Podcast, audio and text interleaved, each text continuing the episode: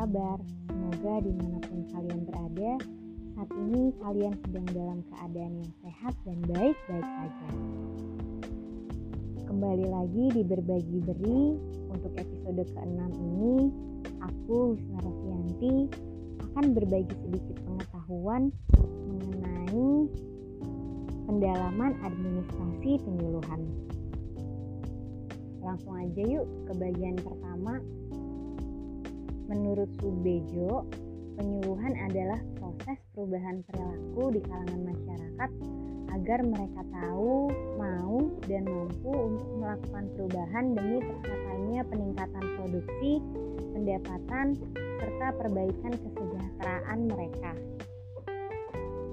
Penyuluh agama adalah orang yang diberi tugas, tanggung jawab, serta wewenang oleh pemerintah untuk melaksanakan bimbingan keagamaan, penyuluhan pembangunan melalui bahasa agama kepada masyarakat.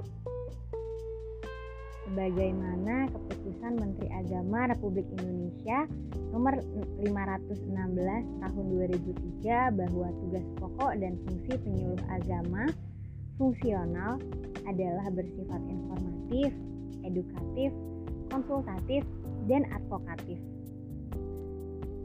Jika ingin menjadi seorang penyuluh agama, kita harus memahami bahwa penyuluh agama adalah suatu bidang pekerjaan profesi yang menuntut keahlian tertentu.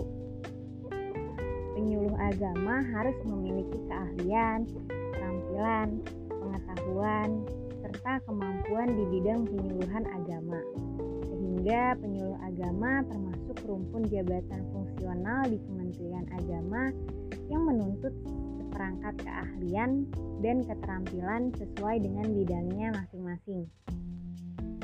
Menurut Deborah, seorang penyuluh agama harus memiliki suatu kompetensi yang di antaranya ada proses aksi sosial, keanekaragaman budaya, pemrograman, bidang pendidikan, perikatan, penyampaian pendidikan dan informasi, hubungan antar pribadi, pengetahuan tentang organisasi, kepemimpinan, pengelolaan organisasi, serta profesionalisme.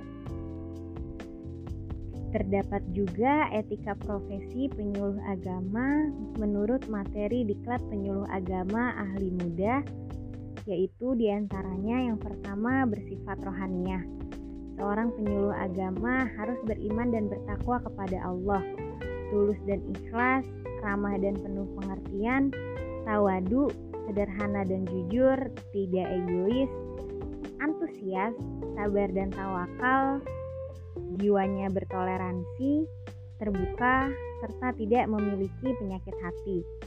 Seorang penyuluh agama juga harus berakhlak mulia, disiplin dan bijaksana, berwibawa, bertanggung jawab, dan memiliki pandangan yang luas. Seorang penyuluh agama harus dapat menjadi teladan yang baik bagi masyarakat. Selain itu, penyuluh agama juga harus sehat secara jasmani maupun secara rohani, serta berpakaian dengan rapih sebagai representasi bahwa penyuluh agama merupakan sebuah profesi. Ada yang menyatakan bahwa administrasi adalah ilmu umum, bukan ilmu agama ataupun ilmu keislaman. Padahal banyak hal dalam Islam yang juga diatur oleh administrasi. Administrasi penyuluhan merupakan pemikiran manusia semata